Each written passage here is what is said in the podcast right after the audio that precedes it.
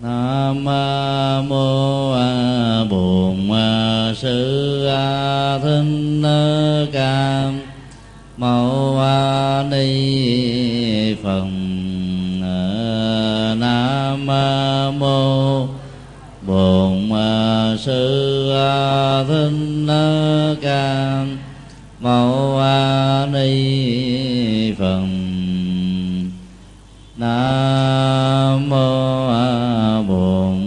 Bổn Sư Thích Ca Mâu Ni Phật. Nam mô Bổn Sư Thích Ca Mâu Ni Phật. Nam mô Bổn Sư Thích Ca Mâu Ni Phật. Kính thưa toàn thể quý thiền hữu tri thức, hôm nay là ngày giỗ Hòa Thượng Tôn Sư lần thứ 16. Chúng tôi xin chia sẻ đề tài bốn trọng ân, là một trong những học thuyết quan trọng về phương diện xã hội của Đạo Phật Đại Thừa. Học thuyết này dạy tất cả chúng ta, dù ở cương vị nào, vai trò nào, cần phải nhớ và đền đáp bốn ơn nặng. Bởi vì nếu không có sự đóng góp của bốn đối tượng được chúng ta mang ơn, thì có lẽ là cuộc đời chúng ta gặp rất nhiều sự khó khăn, gian truân và thử thách. Cho nên khi ta thành công, có được giá trị trong cuộc đời đó, thì việc nhớ ơn và đền ơn đó sẽ làm cho mình sống một cách có ý nghĩa hơn, có giá trị hơn và hạnh phúc một cách bền vững hơn. Bốn trọng ơn bao gồm ơn cha mẹ, ơn chúng sinh, ơn thầy tổ và ơn tổ quốc. Về trình tự thì nhiều bản kinh theo truyền thống Phật giáo Đại Thừa liệt ra nó có phần khác nhau tùy theo ý nghĩa và sự ứng dụng, mà ta có thể đặt vị trí của bốn ân trọng này theo cái thế mà ta có thể mang lại cho đời sống của mình một truyền thống nhớ ơn và đền ơn theo tinh thần Phật dạy. Các bản kinh đều thống nhất với nhau, đó là ơn cha mẹ là ơn quan trọng bậc nhất. Là bởi vì nếu không có cha mẹ, có lẽ là ta sẽ không có mặt ở trong cuộc đời. Dù là làm Phật, làm Bồ Tát, làm A-la-hán, làm Thánh Tăng, hay là làm vua, làm hoàng hậu, tổng thống, chủ tịch, thủ tướng, hay là vai trò quan trọng cỡ nào, nếu không có mẹ và cha, chắc chắn rằng là chúng ta đồng nghĩa là cũng không có mặt. Cho nên việc nhớ và đền ơn đó, nó trở thành một nhu cầu không thể thiếu đối với hai đấng sanh thành dưỡng dục là mẹ và cha. Nền tảng văn học Phật giáo xác định một cách khá lý thú và ấn tượng khi Đức Phật dạy rằng hãy xem hai đấng mẹ và cha chính là hai vị Phật ở trong nhà. Ta thường thấy các tôn giáo nhất thần đề cao vai trò của Thượng Đế như là đấng Chúa Cha ở trên trời, quan trọng hơn hết, và mỗi một người tín hữu có một cái quốc gia rất quan trọng, đó là thiên quốc, tức là nước trời. Từ quan niệm đó, vấn đề hiếu kính với mẹ và cha được xem như là cái phần thứ yếu cho đời sống gia đình và xã hội. Và vấn đề trung thành với tổ quốc nó cũng trở nên là thứ yếu so với trung thành với thiên quốc, một quốc gia mà theo minh triết của các nhà triết học Phật giáo đó, được xem như là những cái chiếc bánh vẽ vốn không có thật.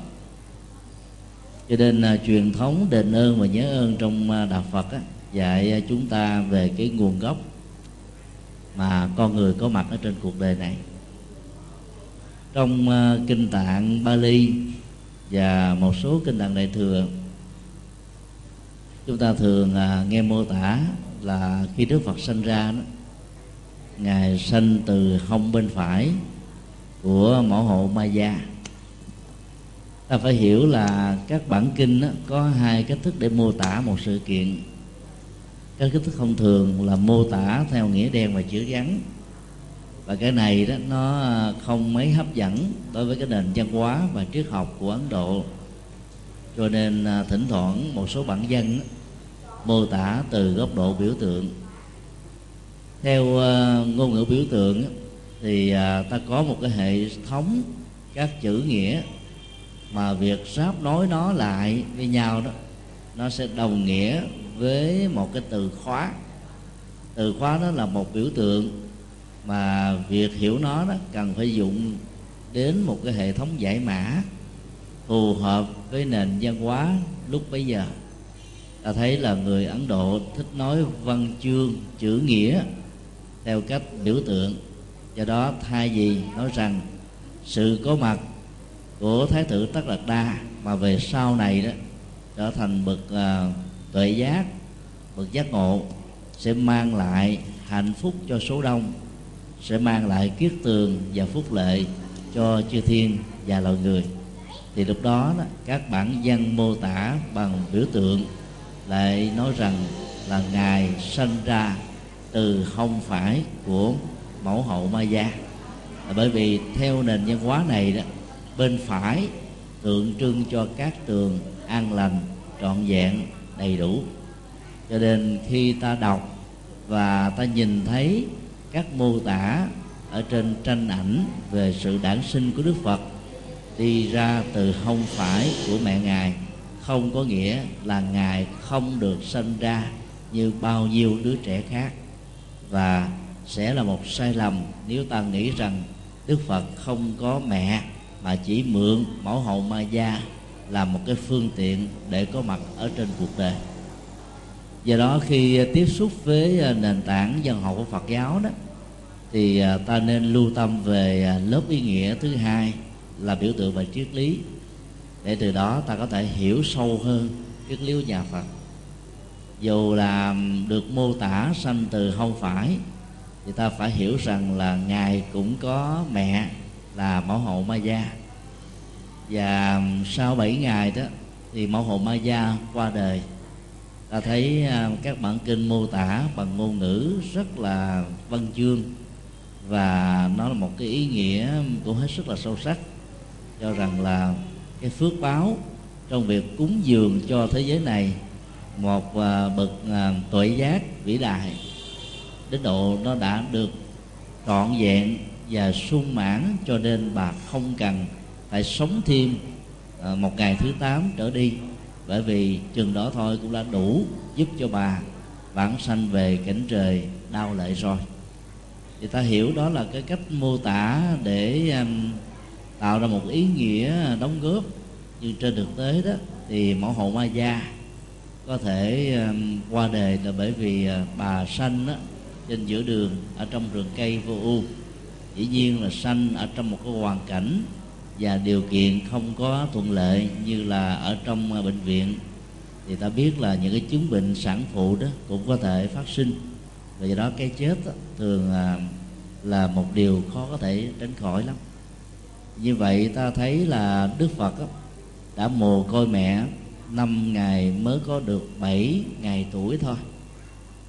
và ta thấy là cái lòng hiếu kính của Ngài dành cho mẹ vẫn không bao giờ ngơi nghỉ. Các bản kinh mô tả là một năm an cư nọ đó, suốt 3 tháng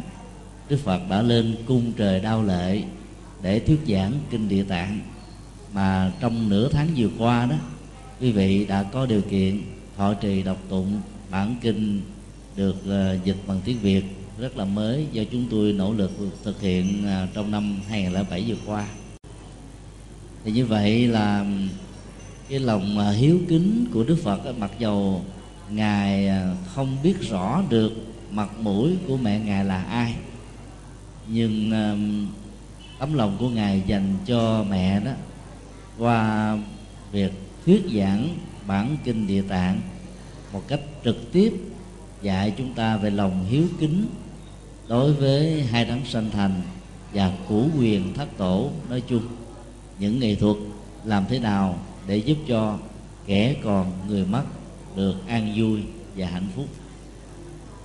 Trong Kinh Thiện Sinh, Đức Phật có dạy chúng ta về 5 đạo lý làm con. Trong đó chúng ta thấy 3 yếu tố quan trọng đó, bao gồm thứ nhất là tôi sẽ hiếu kính mẹ cha, được hiểu như là một cái lời cam kết ở trong sự truyền thông giữa ta và hai đấng sanh thành. Khi ta phát ngôn được điều đó bằng lời hay là ta tâm niệm ở trong tâm đó, thì sự hiếu kính đó, nó sẽ được thực hiện một cách trọn vẹn và đầy đủ nhất ý nghĩa. Tất cả mọi thứ đó được thực hiện bằng sự cam kết, là bởi vì cái tình thương yêu và nhất là hiếu kính của những người con thảo cháu hiền dành cho cha mẹ không chỉ đơn thuần là một lời hứa cụi, mà khi ta đã phát ngôn bằng một sự cam kết thì ta có động năng để thực hiện và biến cái lời cam kết đó trở thành một hiện thực dễ dàng hơn. Mặc dầu trong đời sống sinh hoạt thường nhật, rất nhiều người con phải vất vả đấu tranh để có được chén cơm manh áo, nhưng nếu ta có lòng, ta vẫn có thể vượt qua được những chướng duyên và thử thách ở trong giai đoạn này. Thứ hai đó là làm tốt bổn phận của người làm con. Đây là một cái khái niệm mà việc phân tích và ứng dụng nó đó lệ thuộc vào hoàn cảnh và tình huống cụ thể. Nghĩa là ở vai trò nào ta cũng phải làm hết cái vai trò đó, dầu ta có tiền hay không có tiền, ta vẫn thể hiện lòng hiếu kính với mẹ và cha để cho mẹ và cha sống an vui và hạnh phúc. Trong 7 tuần lễ vừa qua, chúng tôi có mặt tại Hoa Kỳ thuyết giảng trên 8 bang, bao gồm khoảng gần 20 ngôi chùa và các đạo tràng. Chúng tôi tình cờ được quen biết với một gia đình mà hai đứa con đó của họ được sinh ra ở tại Hoa Kỳ, thường được gọi là cái thế hệ 1,5. Thì thế hệ này đó ít khi giữ được cái truyền thống văn hóa của Việt Nam 100%. Thế hệ có mặt tại Việt Nam sau đó đi theo cha, theo mẹ định cư đó, thì cái nền tảng văn hóa Việt Nam dễ dàng được giữ. Còn khi mà sinh ra một vài tuổi ở tại Hoa Kỳ và lớn lên trong nền văn hóa đó, thì ta thấy là mỗi ngày con em của người Việt Nam tiếp xúc với nền văn hóa của Mỹ từ 8 cho đến 12 giờ, trong khi chỉ có khoảng chừng 1-2 tiếng đồng hồ tiếp xúc với nền văn hóa Việt Nam thông qua việc giao tế với mẹ và cha. Và dần già đó, cái nền văn hóa này cho phép con em không cần phải hiếu kính khi mình đã hết tuổi 18, được quyền lập gia thất riêng. Và thậm chí đó, rất nhiều người phương Tây nghĩ rằng là khi cha mẹ bệnh già, không có sức lao động thì có chế độ an sinh xã hội lo, bằng cách là đưa cha mẹ vào các viện dưỡng lão, đầy đủ các phương tiện vật chất. Nhưng ta lại không hiểu rằng đó, tất cả những điều đó, nó chỉ là một cái phần rất nhỏ ở trong sự hiếu kính mà thôi. Bởi vì cái khổ, cái đau của những người cha mẹ già ở cái tuổi già không phải là sự thiếu thốn vật chất, mà là sự cô đơn ở trong đời sống tình cảm. Khi mà cha mẹ già được đưa vào ở trong viện dưỡng lão đó, thì ông bà có cảm giác rằng là con của mình hắt hủi mình, hoặc là không còn quan tâm, chăm sóc, lo lắng. Từ đó cái nỗi mặc cảm về những đứa con bất hiếu đó đã làm cho ông bà trở nên lạnh, khổ, buồn, đau. Từ đó bệnh tật phát sinh rất là nhiều. Gia đình mà chúng tôi quen đó lại có một cái phong cách văn hóa hoàn toàn khác với cái truyền thống của người phương Tây nói chung và Hoa Kỳ nói riêng. Là hai đứa con của ông khi học xong chương trình cử nhân, một đứa làm bác sĩ, một đứa làm nhà sĩ, và hai đứa này đó đã dành dụm số tiền và vay mượn ngân hàng mua cho cha mẹ già của họ đó, một căn nhà trị giá là 300.000 đô để cho ông bà khi nghỉ hưu đó không phải lo lắng, và có cái phương tiện tiện nghi vật chất rất là đủ đầy. Hai đứa con của ông đó sau vài ba năm làm việc đã đủ sức mua căn nhà mới, và căn nhà mới cũng đã được mua rồi, nhưng cho đến bây giờ họ vẫn còn tiếp tục ở chung ngôi nhà của cha mẹ ruột, vì nghĩ rằng là việc tách ly ra khỏi cha mẹ sẽ làm cho cha mẹ mỗi khi mà bệnh đau ốm yếu đó, như là cái quy luật tất yếu của tuổi già, không có người chăm sóc thì nỗi cô đơn buồn chán sẽ trỗi dậy hơn bao giờ hết. Cho nên họ tình nguyện ở chung với cha mẹ già, cho nên lúc nào cha mẹ về cõi Phật thì họ mới ra cái nhà riêng của họ để mà ở. Trong nền văn hóa phương Tây, ta thấy là cái việc mà hỗ trợ và khích lệ cái tự do cá nhân đó được đề cao ở mức độ lớn nhất. Cho nên một căn nhà có diện tích từ 400 cho đến 1.200 mét vuông,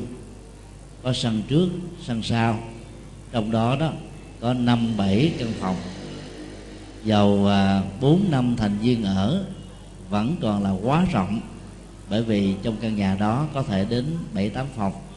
Nhưng khi tự do cá nhân được đề cao một cách tuyệt đối thì người ta vẫn có cảm giác là chặt hẹp.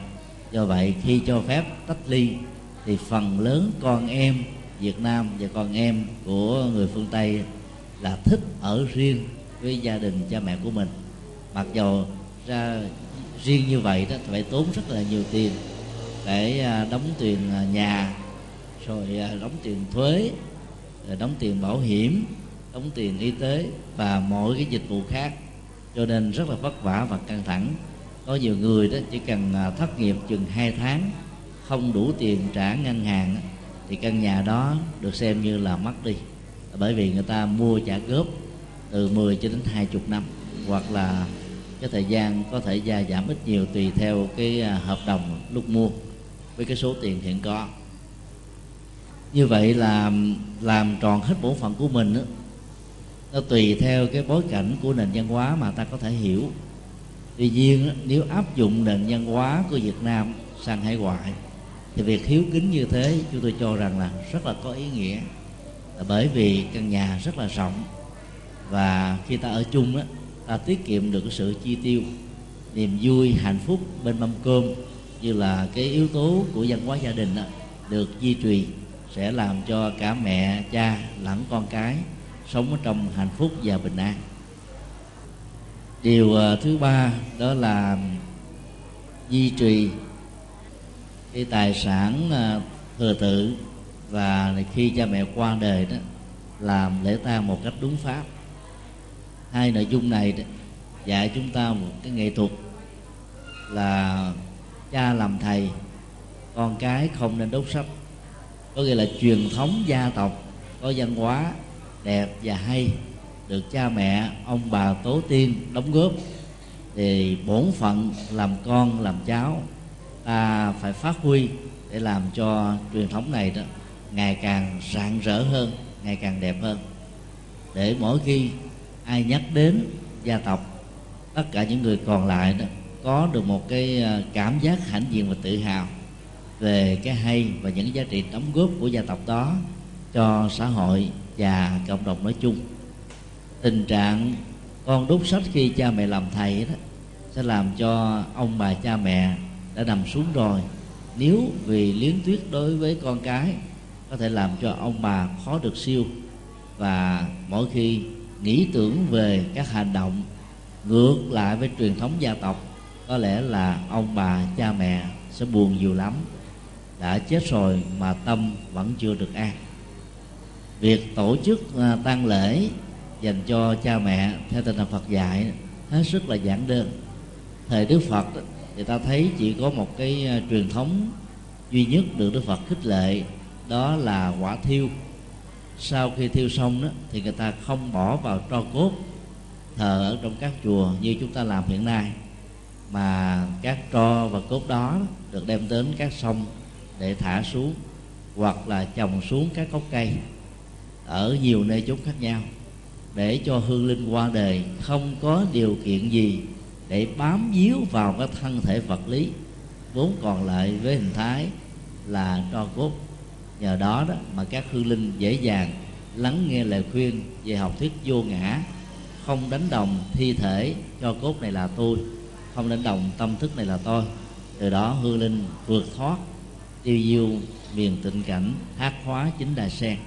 Thì đây là cái truyền thống mà Đức Phật đã dạy. Rồi trong suốt cái thời gian tổ chức tang lễ đó, ta không nên mua giấy vàng mã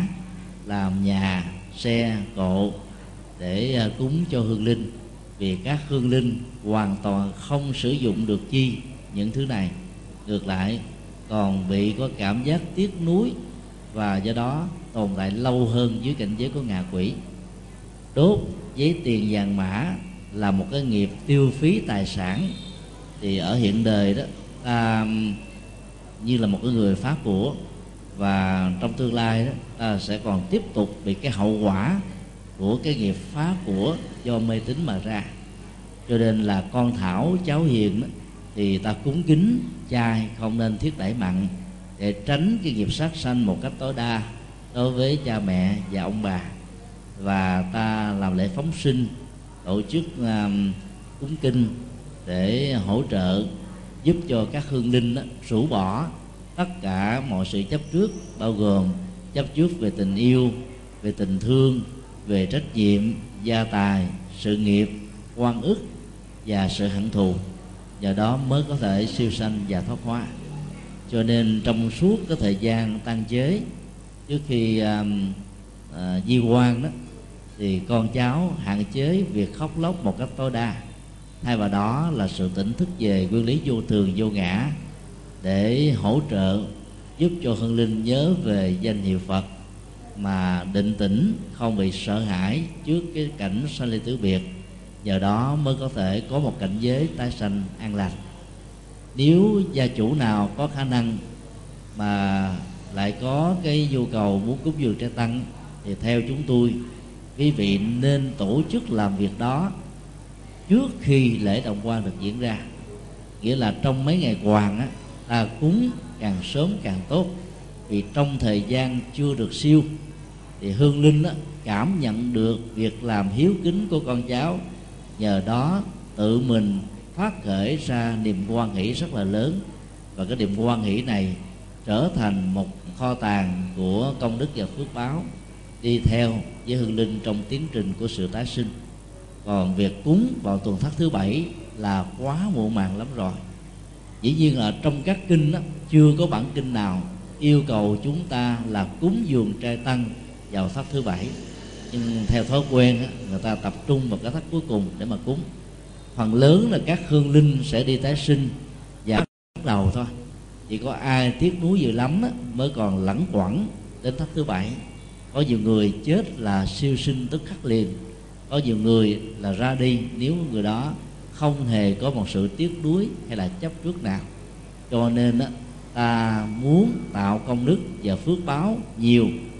thì ta tổ chức khi cái lễ tang mới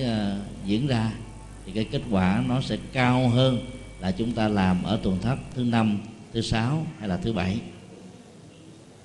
Thì đó là cái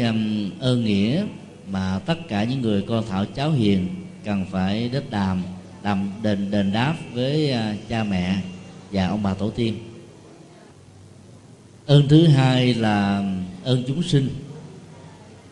dạy chúng ta về cách đền ơn đáp nghĩa với tất cả mọi loài chúng sinh có mặt ở trên cuộc đời này, bao gồm con người và các loại chủng loại sinh vật khác nhau. Ơn thứ hai này tương đối là khó hiểu, bởi vì nếu chúng ta có thói quen lý giải mọi thứ theo cơ chế thị trường đó, là mọi thứ đó ta có được, bao gồm chén cơm, manh áo, nhà cửa, đời sống vật chất nói chung, là từ sức mồ hôi nước mắt và sự nỗ lực chân chính của chúng ta, còn với sự hỗ trợ kế thừa gia tài, của ông bà cha mẹ để lại. Cho nên ta đâu có lý do gì để mà nhớ ơn về xã hội, cộng đồng nói chung, phải không ạ? Trên thực tế, theo phân tích của Đức Phật, nếu như không có các bộ phận khác nhau trong xã hội, mỗi người làm một cái vai trò và chức nghiệp khác, thì ta đâu có mọi thứ để chúng ta xài. Bây giờ đó, chỉ có một phần rất nhỏ ở các nước phương Tây làm nghề nông nghiệp thôi, 90% là làm nghề công nghiệp. Như vậy là đồng lương của những người làm nghề công nghiệp có thể cao từ 2 cho đến 20 lần so với đồng lương của những người làm nghề nông nghiệp, chân lấm tay bùn từ sáng cho đến chiều tối. Do đó, dầu ta không trực tiếp làm ruộng, nhưng ta vẫn có gạo thóc để ăn. Ta không trực tiếp dệt vải, ta vẫn có áo quần để mặc. Ta không trực tiếp khai thác nước, ta vẫn có nước để uống. Tất cả mọi thứ, mọi nhu cầu sử dụng, nó được thay thế bằng những cái giá trị giao oán tương đương ở trong cái cơ chế kinh tế thị trường. Và do vậy ta có được mọi thứ khác nhau. Thì phần lớn khi suy nghĩ như thế đấy, ta có cái quan niệm ứng xử là tiền chao cháo múc, có nghĩa là sau khi giao oán giá trị tiền tệ để có được một cái sản phẩm ta đang có nhu cầu, thì hầu như là ta không hề mang ơn nghĩa gì đối với cộng đồng và xã hội. Đức Phật dạy làm như thế là ta chỉ biết một, mà ta không biết được cái nguồn gốc sâu xa về sự nỗ lực và lao khó của rất nhiều thành phần khác nhau. Ta ơn nghĩa chúng sinh là bởi vì mỗi một chủng loại sinh vật đó có mặt ở trong cuộc đời này tạo ra một sự cân bằng sinh thái nói chung. Cho nên nhờ có tất cả các chủng loại đó mà sự sống của môi trường sinh thái đã được cân bằng và được đảm bảo. Cho nên ta cũng phải gián tiếp biết ơn các loài động vật, các loại thảo mộc nói chung, vì nếu không có chúng đó, thì cái dưỡng chất oxy cũng khó được đảm bảo, và sự phá vỡ cái nền sinh thái của hành tinh này đồng nghĩa đã làm cho chúng ta bị giảm tuổi thọ hoặc là sống chung với bệnh tật ngày càng nhiều. Và do đó đó, niềm hạnh phúc sẽ bị thách đố rất là lớn. Trong nền nhà văn hóa của Kitô giáo thì vào khoảng tháng 12 thì tháng 5 có một cái ngày lễ được gọi là lễ tạ ơn, trong tiếng Anh gọi là Thanksgiving. Ngày này đó, tất cả những người theo đạo Thiên Chúa và Tin Lành ăn mừng và nhớ ơn Chúa đã ban cho họ sự sống, đã ban cho họ chén cơm manh áo, gia tài, sự nghiệp, hạnh phúc và bình an. Và ngày đó họ đã giết hàng triệu và tỷ các con gà Tây để đền tạ ơn Chúa. Cái nguồn gốc của lễ tạ ơn này nó diễn ra cách đây trên 100 năm tại vùng biển Massachusetts của Hoa Kỳ. Những người cư dân bất đồng với chính thể của Anh quốc đã trở thành những người vượt biên và có mặt tại vùng đất duyên hải của Massachusetts. Thì ngay cái mùa mà họ cập thuyền vào bến đó, thì lúa thóc đã bị hư mất mùa, và hầu như họ đang đối diện với các cái loại bệnh dịch dẫn đến cái nạn chết người rất là nguy hiểm. Những người da màu tại đây đã giúp đỡ những người da trắng mới vượt biên này bằng cách đó là sử dụng các loại thuốc gia truyền để chữa trị lành bệnh những người mới nhập cư, hướng dẫn các kỹ năng trồng trọt để cho những người này có được phương tiện để mà sinh sống. Cái mùa vụ năm sau đó thì họ đã thành công và tự đứng dựng được ở trên mảnh đất này, thay vì đền tạ ơn những người dân màu có mặt trước đó đã giúp đỡ cho mình, thì ngược lại những người da trắng đó biến những người dân da màu này trở thành những kẻ nô lệ, và họ đã đền tạ ơn Chúa bằng cách là giết vô số các con gà Tây. Kể từ khi cái ngày lễ tạ ơn nó có mặt, thì ta thấy là vô số các loài gà đã bị giết chết một cách rất là oan nghiệt. Do đó ta thấy là nếu như cái sự biết ơn và đền ơn không đúng cách, rơi vào mê tín dị đoan, thì cái giá trị phước báo và ý nghĩa xã hội của nó là hoàn toàn bị đánh mất. Ta thấy cứ mỗi một cái ngày lễ tạ ơn trong mỗi một năm trôi qua như thế, cái nghiệp sát sinh của người dân Hoa Kỳ và những người sống theo cái nền văn hóa này rất là cao. Do đó Đức Phật dạy ngược hoàn toàn với nền văn hóa đó và yêu cầu chúng ta là phải biết ơn đối với tất cả mọi con người nói chung. Là bởi vì mỗi người là một chức phận, một ngành nghề, nhờ đó mà cái cơ cấu của xã hội được vận hành theo cái cách thức của nó.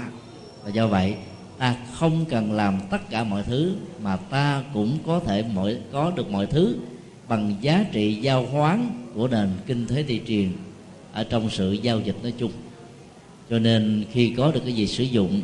ta cũng phải biết ơn và đền đáp khi ta có những điều kiện có thể đền đáp được. Nền văn hóa đóng thuế ngày nay đó là cách thức để ta đền tạ ơn chúng sinh một cách rất là hữu hiệu. Trong nền văn hóa Hoa Kỳ và nhiều nước phương Tây đó, những người sống độc thân đó phải đóng thuế cao hơn là những người có gia đình. Cho nên cứ đến những cái ngày mà tiền lương của họ sẽ bị cắt đi đó vào việc đóng thuế, rất nhiều người khổ đau, họ buồn lắm. Họ nghĩ rằng là cái công sức mình lao động suốt bao nhiêu ngày trong một tháng đó đã bị mất đi hết mấy chục %. Nhưng nếu ta suy nghĩ và hiểu được cái lễ đền tạ ơn chúng sinh mà Đức Phật đã dạy ở trong các kinh điển Đại Thừa đó, thì đến những ngày đó đó ta phải khởi lên một cái tâm niệm hân hoan vui mừng. Và mình phải quan niệm như thế này: tôi biết ơn chính phủ vì nhờ chính phủ mà tôi có cơ hội làm được việc từ thiện, đóng góp vào các dịch vụ an sinh xã hội khác nhau. Thay vì tôi phải sử dụng bàn tay này, đôi chân này đi đến các cái trung tâm từ thiện để giao tặng biếu cho những người đang có nhu cầu vượt qua nỗi khổ và niềm đau, bây giờ nhờ có hệ thống an sinh xã hội, số tiền lương từ 25% cho đến 45% tùy theo hoàn cảnh là có gia thất hay là đang sống độc thân, có được cơ hội để làm các việc từ thiện và phước báo nói chung. Chỉ cần thay đổi một ý niệm nho nhỏ như thế thôi, nỗi khổ, niềm đau và sự tiếc nuối về cái số tiền bị mất đi sẽ không còn nữa. Do đó, cũng trong một cái điều kiện hoàn cảnh ta phải đóng thế, chỉ cần có ứng dụng cái điều Đức Phật dạy là ơn chúng sinh đó, thì ta thấy là cái số tiền đó sẽ được rót vào trong những cơ chế về an sinh xã hội vốn được thực hiện một cách rất là nghiêm túc ở phần lớn các nước phương Tây trong xã hội hiện đại ngày nay. Ở phương Tây đó thì ta phải thấy như thế này: những người thật giàu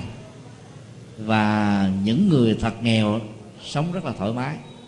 còn những người bằng bằng và trung bình đó, làm bao nhiêu thì cái tiền thuế và các cái dịch vụ insurance nó sẽ nuốt hết tất cả những gì mà chúng ta làm ra. Những cái nghèo không có tiền hoặc là thất nghiệp, chính phủ đã viện chi. Ví dụ như ở Hoa Kỳ mỗi tháng như vậy có nơi là đến 800 hoặc là $1,000 để cho người đó chi dùng. Còn ở các nước khác cái giá trị của sự viện trợ nó cũng tương tự như thế. Và do vậy đó là họ có thể vượt qua được cái sự khó khăn và không rơi vào cái tình trạng trở thành gánh nặng xã hội, tạo ra rất nhiều cái tệ đoan cho xã hội như là nạn cướp giật hay là sống một cách ngược lại với đời sống luật pháp nói chung. Tuy nhiên vẫn có một số người ỷ lại vào cái cơ chế an sinh xã hội đó để khai gian, khai láo với chính phủ. Họ vẫn có công việc làm, có tiền lương ổn định nhưng khai thất nghiệp, thì như vậy là họ hưởng được 2 đồng lương, 1 đồng lương từ nghề nghiệp làm không chính thức và 1 đồng lương ăn viện trợ của chính phủ. Có người đó còn ma mảnh hơn là có mặt ở một số bang khác nhau của một nước nào đó và khai vế cái chính quyền ở cái bang mà mình có mặt là mình thất nghiệp. Cho nên đến mỗi tháng họ sử dụng vé máy bay để đi đến những cái bang đó mà lãnh tiền thất nghiệp. Sau này khi phát hiện ra đó thì tình trạng đó đã được điều chỉnh bằng cách là trong những cái thẻ lái xe, cái bằng lái xe đó, trước đây là không hề có hình ảnh của người, bây giờ buộc phải có hình ảnh. Sau khi người ta phát hiện ra những người Việt Nam đã gian dối trong việc là lợi dụng vào hệ thống an sinh xã hội của những quốc gia tiên tiến. Cho nên ta thấy là trong bất cứ một hệ thống nào, dầu là tốt cỡ nào đi nữa, nó vẫn có cái mặt trái, và nếu con người biết khai thác cái mặt trái đó, thì sẽ trở thành một cái người sống ở trong vượt ra khỏi cái dòng của luật pháp. Thì về cái phương diện nhân quả, ta thấy những người sống như thế đó sẽ bị một cái hậu quả rất là nghiêm trọng. Do đó, khi ta thực tập về ơn chúng sinh, chẳng những ta hoan hỷ phát tâm đóng thuế mỗi khi cái ngày đóng thuế nó được yêu cầu, thì ta còn phải làm rất nhiều việc từ thiện giúp đỡ cho cộng đồng và xã hội nói chung, để giúp cho mọi người bất hạnh có thể vượt qua nỗi đau do thiên tai hay là do chính tai nạn con người tạo ra. Cho nên ơn chúng sinh là một nhu cầu rất là có nghĩa và không thể thiếu. Ơn thứ ba là ơn quốc gia, thường được lý giải một cách rất là khác nhau thì theo hai đối tượng. Thứ nhất đối với người xuất gia, và thứ hai là đối với người tại gia. Người xuất gia là đi con đường tâm linh, sở trường của họ là tu tập, đạt được giác ngộ và giải thoát, truyền bá con đường tâm linh đó cho những người có duyên hay là có nhu cầu. Cho nên là việc hỗ trợ về đời sống vật thực một cách căn bản là góp phần giúp cho các hạt giống tâm linh đó trở thành những cây đại thụ về sau này. Và do vậy đó, con đường của Phật Pháp được mở mang và tiếp nối không bị gián đoạn, trải qua tiến trình vô thường của thời gian. Do đó là người Phật tử tại gia cần phải hỗ trợ những người xuất gia ở mọi nơi, để cho con đường hoằng diệu Phật Pháp đó luôn luôn được tiếp tục và chiếu sáng ở trên cõi đời này. Nhờ đó nỗi khổ niềm đau sẽ được vơi đi rất là nhiều. Còn đối với người tại gia đó, thì việc mà nhớ ơn Tổ quốc bao gồm trước nhất là ta học đến nơi đến chốn một cái công ăn việc làm nào đó, để ta có chỗ đứng ở trong xã hội, ta trở thành một con người đó là tự mình giúp đỡ được cho bản thân mình, và hiếu kính đối với cha mẹ. Và thứ ba, ta có thể đóng góp bằng sở trường và những gì mà ta có khả năng để đóng góp và phục vụ cho xã hội và cộng đồng nói chung. Như vậy, nói một cách đơn giản là ơn Tổ quốc trước nhất được hiểu là tất cả mọi người phải làm tròn bổn phận của một công dân. Bổn phận đó bao gồm là sống một cuộc đời đạo đức, vâng giữ tất cả những gì và điều hay lẽ phải buộc chúng ta phải làm, tôn trọng luật pháp xã hội, không để cho bất cứ một việc làm gì ngược lại với lương tâm và cái lương tri của chúng ta. Rồi mặt khác đó, ta còn phải là một người biết yêu quê hương và Tổ quốc. Ta thấy là sau năm 75 đó, cái làn sóng người Việt Nam di dân sang hải ngoại là nhiều nhất chưa từng có trong lịch sử mấy ngàn năm của người Việt Nam. Những năm tháng đầu tiên, phần lớn là cộng đồng Việt Kiều phải trải qua những cái khó khăn chưa từng có trong cuộc đời của họ. Thứ nhất đó, họ phải trải qua cái cảnh sanh ly tử biệt, hầu như đó là phải bán mạng sống của mình để tìm một cái niềm hy vọng để có được cái tự do và đời sống vật chất. Gần như là 50% đã bỏ mình ở trên biển, tức là làm mồi cho cá. 50% còn lại đó bây giờ có mặt khắp Nam Châu và bốn bể. Số lượng đó có khoảng trên dưới là 2,5 triệu người Việt Nam. Thì sau thời gian ở đảo mà có nhiều người phải bị tâm thần bởi vì chờ đến cái cơ hội được bảo lãnh sang một cái nước thứ ba, làm cho họ không còn đủ sức để tồn tại ở trong một cái không gian quá khổ sở, giống như là cái địa ngục ở trên mặt đất. Sau khi được định cư đó thì họ phải giấy làm cơ nghiệp bằng hai bàn tay trắng, với một cái nỗi khủng hoảng. Có người đó nhìn thấy người thân ruột thịt của mình chết ở trên biển khơi, chết ngày, chết đêm, chết do bệnh tật, chết do thiếu thốn, vân vân. Và do đó họ phải mất đến 5-7 năm mà vẫn chưa có thể phục hoạt lại cái đời sống tâm lý một cách bình thường. Rồi mất đến cả 5-10 năm, rồi từ những cái khó khăn nhất, thậm chí có nhiều người phải chọn cái nghề đi ở thuê, ở mướn nè, sau đó mới gầy cơ nghiệp. Và bây giờ khi nhìn thấy lại thì cộng đồng người Việt Nam ở Hoa Kỳ, ở Úc Châu, ở Anh, ở Pháp, ở Canada tương đối là thành công so với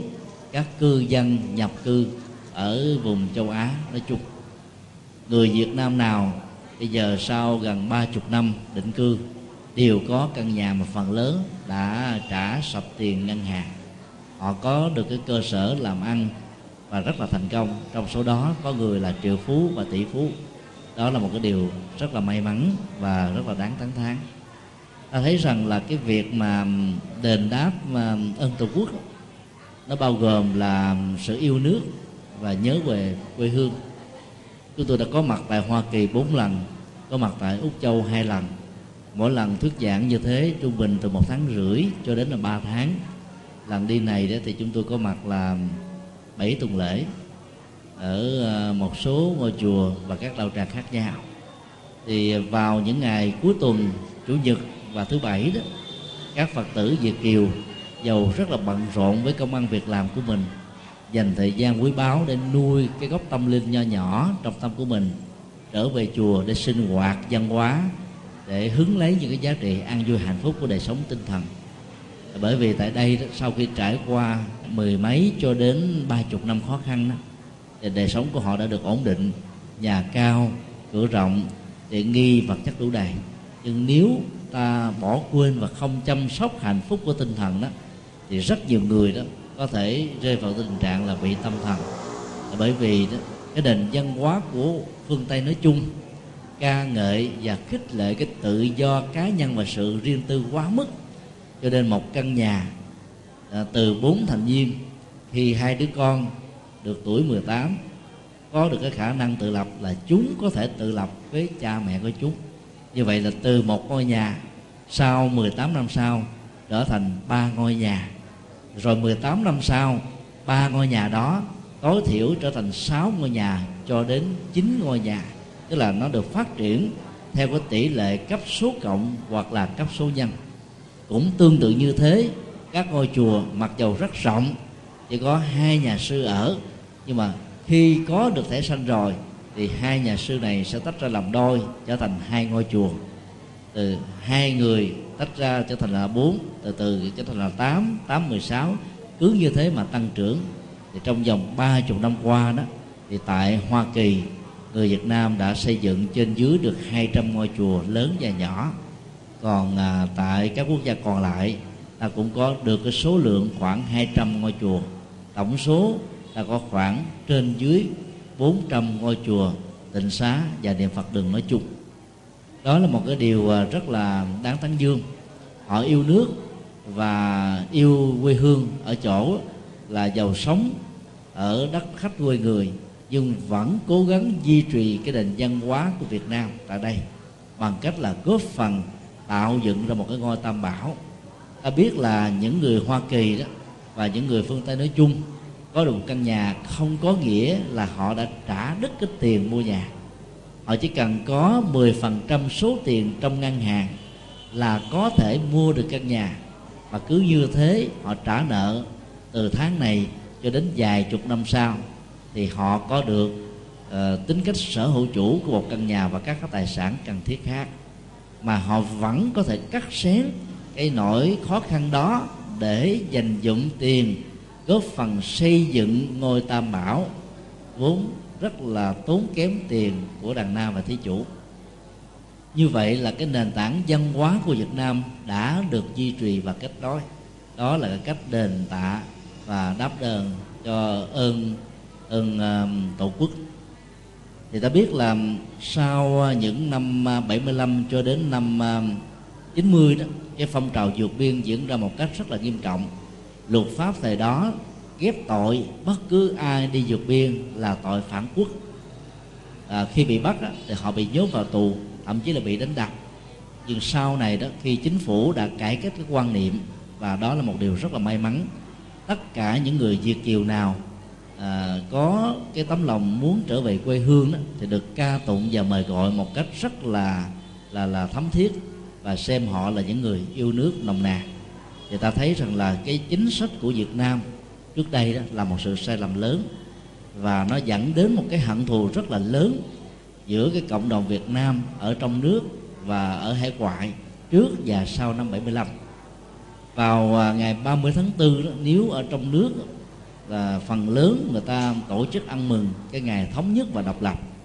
thì phần lớn ở tại hải ngoại đó, cái ngày đó được gọi là ngày quốc hận.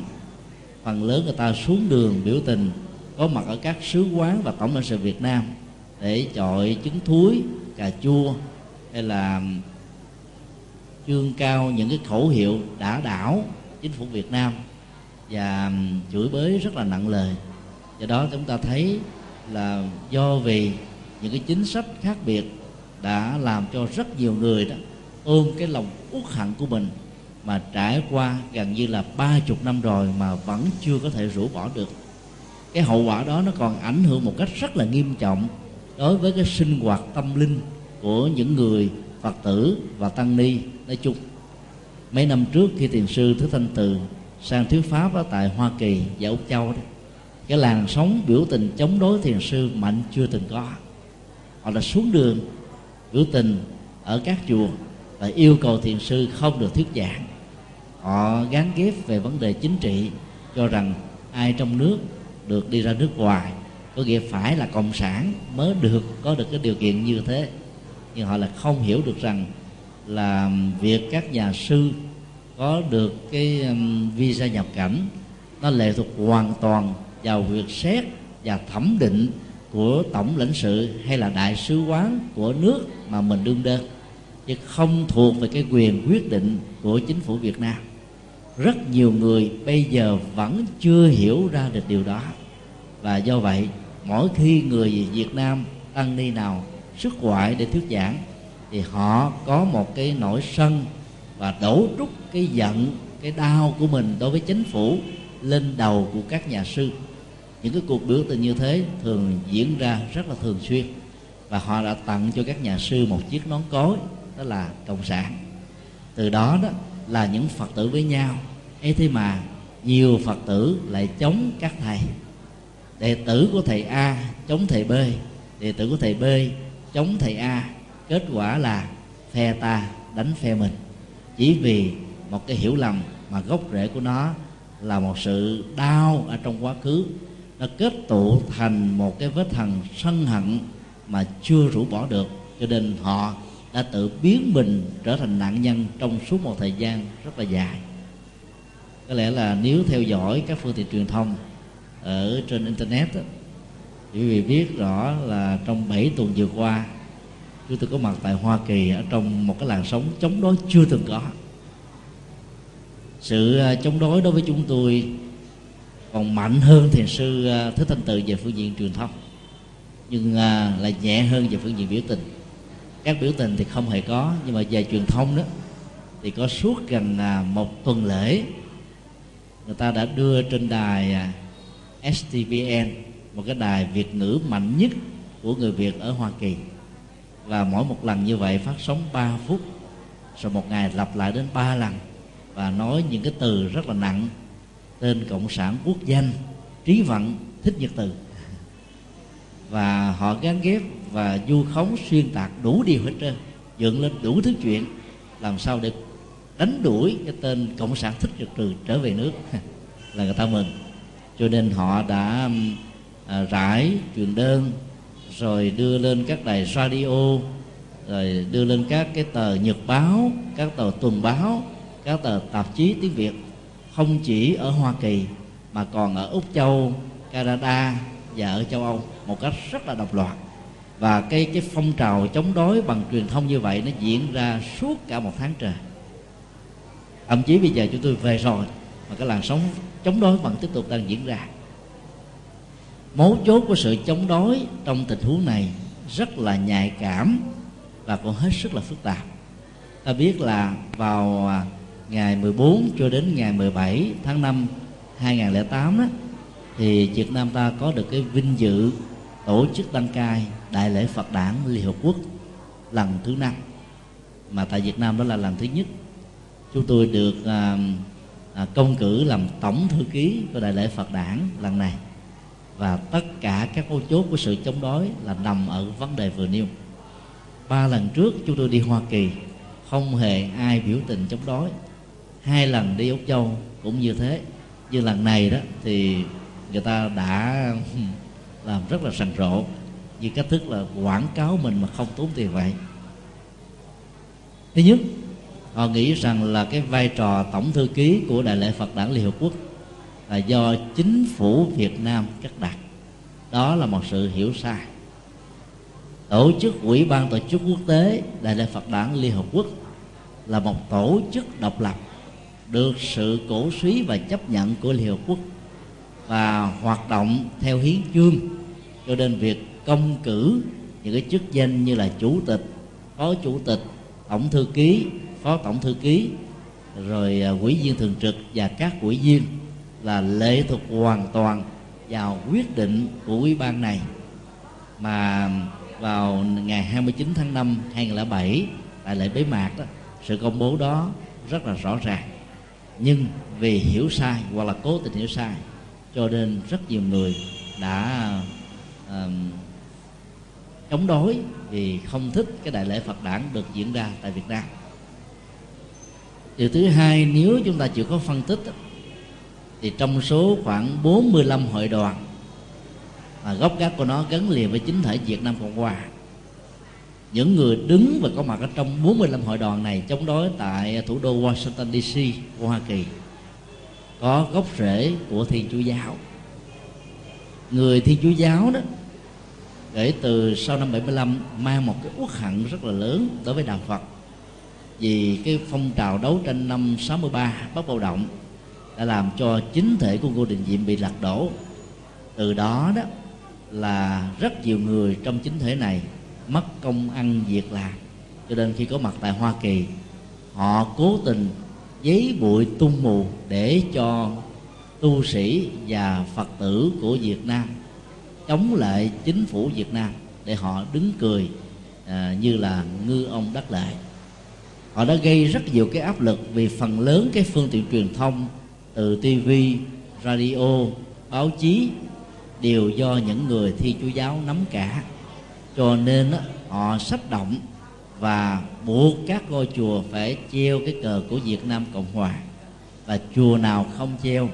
đồng nghĩa bị hiểu là cộng sản. Ở tại hải ngoại đó, bất cứ một chùa nào, một tu sĩ nào, một người Phật tử nào bị gán cho chiếc mũ cộng sản rồi đó thì rất là khó làm ăn. Ta biết là chùa sau khi được cắt lên đó, còn thiếu nợ ngân hàng 300-400 ngàn cho đến 1-2 triệu là chuyện rất là thường. Mỗi một tháng là các chùa làm sao phải hoạt động các Phật sự để tiếp nhận cái phần cúng dường các Phật tử từ 2 cho đến 5-10 ngàn đô, thì hy vọng là 20 năm sau mới có thể trả dứt nợ. Do đó khi mà một ngôi chùa bị biểu tình thì các chùa đó sẽ rơi vào cái tình trạng có thể gặp khó khăn. Các Phật tử và quần chúng cực đoan đó nghĩ rằng ngôi chùa này là cộng sản sẽ không còn đến chùa nữa, thì sau 2 tháng không đóng tiền vào ngân hàng thì chùa đó có thể bị tháo dỡ. Đây là một cái sức ép rất là lớn, và các chùa đó mặc dầu không muốn đưa chính trị vào trong chùa của mình, nhưng dưới cái sức ép đó rất nhiều người đã phải treo lá cờ để được bình an vô sự. Chúng tôi đã đi rất nhiều các ngôi nhà thờ của Thiên Chúa Giáo và Tin Lành Việt Nam ở tại Hoa Kỳ và tại Úc Châu, và thấy rất rõ là không có một ngôi nhà thờ nào treo những lá cờ này. Thì như vậy ta thấy rất rõ là người Thiên Chúa Giáo cố gắng làm sao giấy khởi để cho Phật giáo chúng ta chống đối với chính quyền để cho họ được lợi. Cho nên đó, cái làn sóng chống đối như thế nó trở thành như là một cái chiêu bài. Điểm thứ ba, việc mà chống cộng đó, bây giờ đó, nó không phải là lý tưởng nữa, mà nó như là một cái viện cớ để có thể hạ bệ bất cứ một thành phần nào, một đối tượng nào mà họ không thích. Cho nên khi gán ghép cái chiếc mũ cộng sản lên trên đầu những người đó thì người đó sẽ gặp rất là nhiều khó khăn. Chúng tôi rất may mắn để từ sau khi 45 hội đoàn ký đơn đưa lên các phương tiện truyền thông chống đối và tẩy chay chúng tôi, thì các ngôi chùa và các đạo tràng thỉnh mời chúng tôi đến thuyết pháp vẫn an nhiên, không sợ hãi, dầu họ hăm dọa rất là nhiều. Và trong suốt 28 buổi pháp thoại chúng tôi thuyết giảng, chưa từng có một người nào đến biểu tình.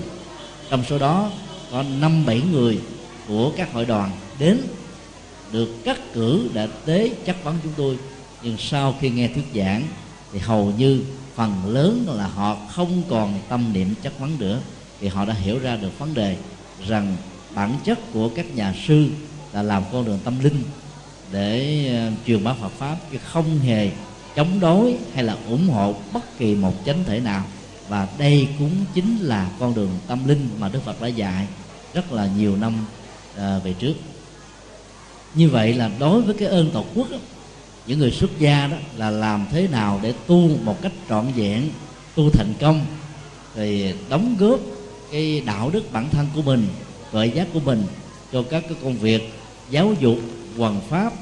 răn nhắc để nhắc nhở cho cuộc đời sống đẹp về đời sống đạo đức,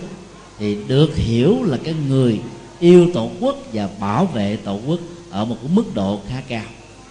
Chỉ không nên hiểu rằng cái ơn tổ quốc đối với người xuất gia là phải biến mình trở thành một chiến sĩ chống đối một chính thể để ủng hộ một chính thể nào đó. Ta biết sở trường của người xuất gia là tu tập và hoằng pháp. Trong khi đó sở trường của người xuất gia thì đa dạng. Có người chuyên làm chính trị để mà sống như là cá cần nước, có người làm giáo dục, có người làm các nghề nghiệp tay chân, có người làm những nghề nghiệp trí óc, có người làm những nghề nghiệp tư vấn. Cho nên hãy để cho các nhà sư làm công việc chuyên môn của mình. Bất cứ một nhà sư nào hiểu lầm cái ơn tổ quốc là phải chống đối chính thể này để ủng hộ chính thể nọ, thì hãy nên xét lại là việc bỏ một sở trường đi theo một sở đoạn là một sự tổn thất rất lớn cho đời sống tu tập của bản thân, và ảnh hưởng rất nhiều đến cái quyền lợi tâm linh của những người Phật tử. Chúng tôi so sánh một số chùa và đúc kết như thế này. Tại Hoa Kỳ có hai ngôi chùa đã từng bị biểu tình qua cái chuyến đi của Hòa Thượng Thanh Từ, đó là chùa Đức Viên, San Jose, California, và chùa Việt Nam ở Houston, Hoa Kỳ, thì đều bị biểu tình một lần đến mấy trăm người. Nhưng mà hai ngôi chùa này hiện nay là có sinh hoạt thịnh hành nhất ở tại Hoa Kỳ. Tại sao nó như thế? Ta thấy là mỗi một cái ngày Chủ nhật tại chùa Đức Viên thì 3 thế hệ đều đến để sinh hoạt. Trẻ em á, thì học ngoại ngữ, học Việt ngữ miễn phí. Thanh niên á, thì học Phật pháp bằng tiếng Anh, sinh hoạt với trẻ. Còn người lớn tuổi đó thì sinh hoạt tâm linh truyền thống Việt Nam ở trên chánh điện. Và cả 3 thế hệ đó đều được an vui và hạnh phúc. Cho nên ngôi chùa này dầu bị gán ghép là cộng sản, nhưng số lượng Phật tử đi chùa vào ngày Chủ nhật là trên dưới 400 người mỗi một kỳ. Còn đến những ngày lễ lớn đến vài ngàn người. Ngôi chùa Việt Nam là ngôi chùa có số lượng người Phật tử đi đông nhất ở trong cộng đồng Việt Nam ở tại Hoa Kỳ và trên thế giới. Chúng tôi đã từng thuyết giảng tại hai ngôi chùa này, và vào ngày thứ hai, thứ sáu hàng đêm đó, từ 8 giờ cho đến 10 giờ tối, các Phật tử về tụng kinh Pháp Hoa và nghe giảng, số lượng không dưới 250 người. Còn ngày Chủ nhật không dưới 400 cho đến 500 người. Ta phải hiểu rất rõ Ở tại Hoa Kỳ, việc đi chùa rất là khó, bởi vì cái nhà cách chùa từ 100 cho đến 200 cây số là chuyện rất là thường, mà họ có lòng đi đến một tuần 2 cho đến 3 buổi là chuyện hy hữu vô cùng. Tại sao họ lại dám đi đến ngôi chùa Việt Nam ở Houston nhiều như vậy? Là bởi vì ngôi chùa này đó có chương trình sinh hoạt tu học rất là tốt, có thuyết giảng, có hành trì, có chuyển hóa, có an lạc, có hạnh phúc, có bình an. Cho nên Phật tử cảm thấy là mình đáp ứng được cái nhu cầu, cho nên họ đến nhiều hơn, mặc dù ngôi chùa đó bị gán ghép là cộng sản. Ngôi chùa thứ ba là chùa Quang Minh ở Sydney, Úc Châu. Cái ngày khánh thành của ngôi chùa, sư Minh Hiếu là trụ trì, thỉnh mời trên dưới 70 nhà sư Việt Nam sang và cộng đồng Việt Nam ở hải ngoại. Do đó là cái việc trước mời cộng sản qua để truyền bá học thuyết của cộng sản, họ đã biểu tình đến mấy trăm người vào cái ngày khánh thành của chùa. Chùa vẫn diễn ra lễ khánh thành một cách bình thường. Sau lễ khánh thành cho đến bây giờ đó thì số lượng Phật tử đi chùa nhiều chưa từng có so với các ngôi chùa còn lại ở tại Úc Châu. Lý do rất đơn giản là chủ nhật hàng tuần thầy trụ trì đều thuyết giảng, có chương trình sinh hoạt tu học đáp ứng được cái nhu cầu của Phật tử. Ở đây chúng tôi liệt ra 3 ngôi chùa tiêu biểu như vậy để đưa đến một cái kết luận như thế này. Giữa cái nỗi sợ hãi rằng là chùa bị gán ghép là cộng sản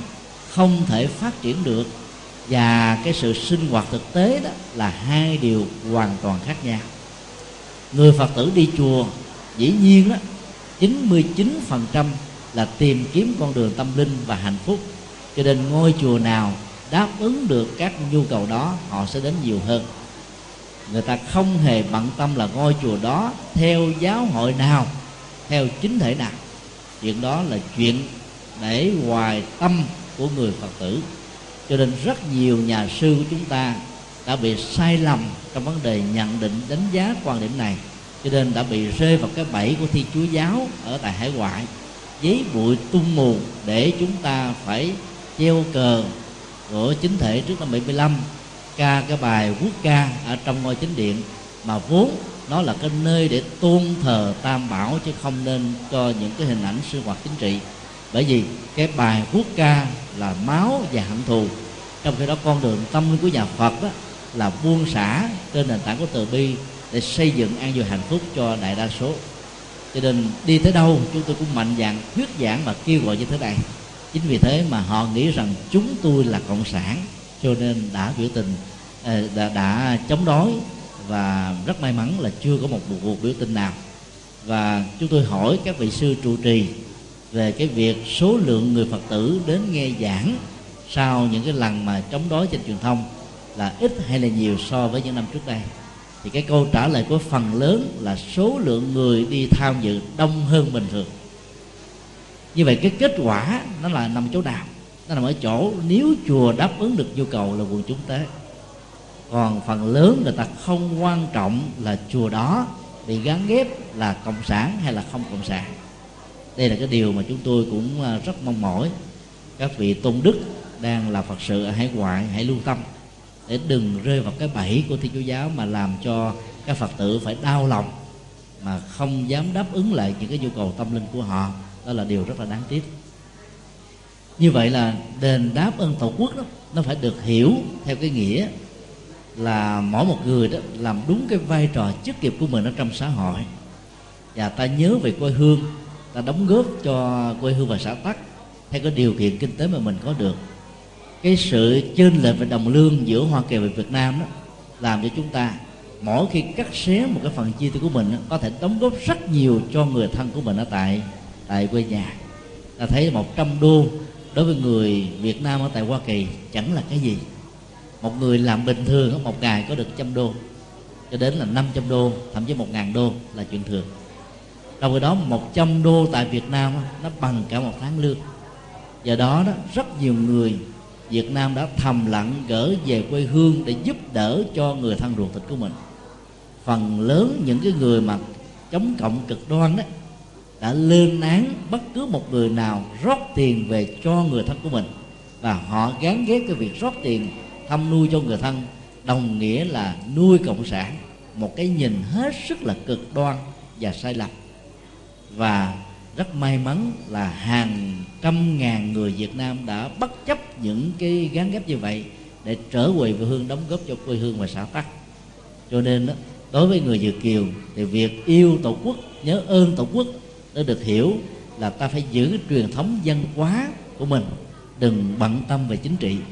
Các đảng phái có quyền làm vấn đề chính trị, còn chúng ta là những con người không thuộc về các đảng thì không nên bị các cái bẫy của các đảng làm cho mình trở thành các nạn nhân thù hằn lẫn nhau. Rồi cuối cùng là người Việt Nam mà ta lại lên án chống đối lẫn nhau, đó là điều không nên. Và duy trì cái truyền thống văn hóa Việt Nam tại đất nước Hoa Kỳ và nhiều quốc gia khác là một cách thức nhớ ơn Tổ quốc và giữ vững được cái ơn Tổ quốc đó một cách rất là đúng nghĩa. Ngoài ra nó còn có nhiều cái ý nghĩa khác nữa, là sự đóng góp của chúng ta từ nhiều góc độ khác nhau, phải trên tinh thần vô ngã và vị tha. Có rất nhiều chiêu bài và bình phong làm cho rất nhiều người lao vào những cái bẫy và trở thành là con bị giật dây bởi các đảng phái muốn thanh toán và loại trừ lẫn nhau. Trong khi đó Đạo Phật dạy chúng ta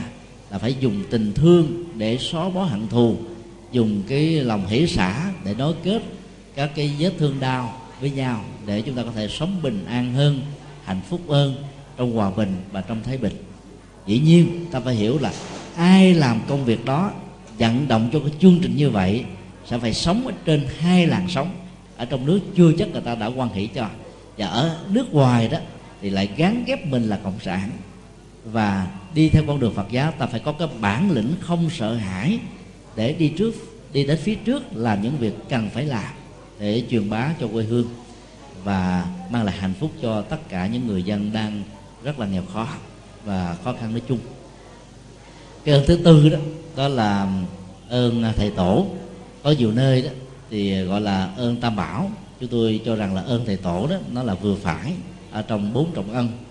Bởi vì thầy tổ đó nó được hiểu theo hai nghĩa. Đối với người tại gia đó là thầy cô giáo dạy cho chúng ta về kiến thức ở trong cuộc đời, để ta có thể rút ngắn cái quá trình thời gian, biết được rất là nhiều điều mà các thế hệ cha mẹ, ông bà, tổ tiên của chúng ta của nhiều thế kỷ trước phải mất đến cả hàng trăm năm mới có được những tri thức tiên tiến của nhân loại. Cứ mỗi một tích tắc trôi qua thì trên thế giới này đã có rất là nhiều bằng phát minh và sáng kiến mới, và họ công bố với một cái tác quyền, cho nên ta có thể hưởng được cái tri thức của nhân loại trong thời hiện đại một cách nhanh chóng, gấp trăm lần, gấp nghìn lần so với các thế hệ đi trước. Đó là cái phước báo rất lớn mà các con người hiện đại chúng ta có được. Cho nên đó, khi có được những cái kiến thức này thì chúng ta phải nhớ ơn các thầy cô giáo đã dày công giúp cho chúng ta. Còn đối với con đường tâm linh đó, thì ta phải thấy rất rõ là các nhà sư chân chính từ bỏ cái quãng đời thanh xuân của mình để học đạo, rồi hiểu đạo, truyền bá đạo, đạt được đạo, để giúp cho mình và người được an vui và hạnh phúc. Cho nên ta cũng phải nhớ ơn thầy tổ. Khi nãy Hòa Thượng Thiền Hỷ đã nhắc chúng ta về cuộc đời của Hòa Thượng Tôn Sư. Thì trong cuộc đời đó có một số điểm rất là ấn tượng. Thứ nhất đó, của chúng ta được mệnh danh như là một vị Bồ Tát, bởi vì Ngài sống rất là hiền hòa, giản dị, lấy cái niềm hạnh phúc của tứ chúng làm niềm hạnh phúc của bản thân mình. Cho nên là những năm tháng sau năm 75 đó vô cùng gian truân và thử thách. Cơm không đủ ăn, áo không đủ mặc, phần lớn các Phật tử không có tiền. Vào những năm đó đó, ta thấy là chùa của chúng ta vẫn tổ chức những cái khóa an cư kiết hạ, làm cái nơi tu học của vài chục tăng ni. Và cái trường sơ đẳng Phật học đó đã được giảng dạy tại đây cho đến năm 1984, khi chính phủ không cho phép được tiếp tục tiếp nối thì mới được dừng lại. Thì trong suốt thời gian đó, đó rất nhiều tăng ni đã nhờ học ở trường Phật học này mà trở về làm Phật sự thành công ở rất nhiều tỉnh thành.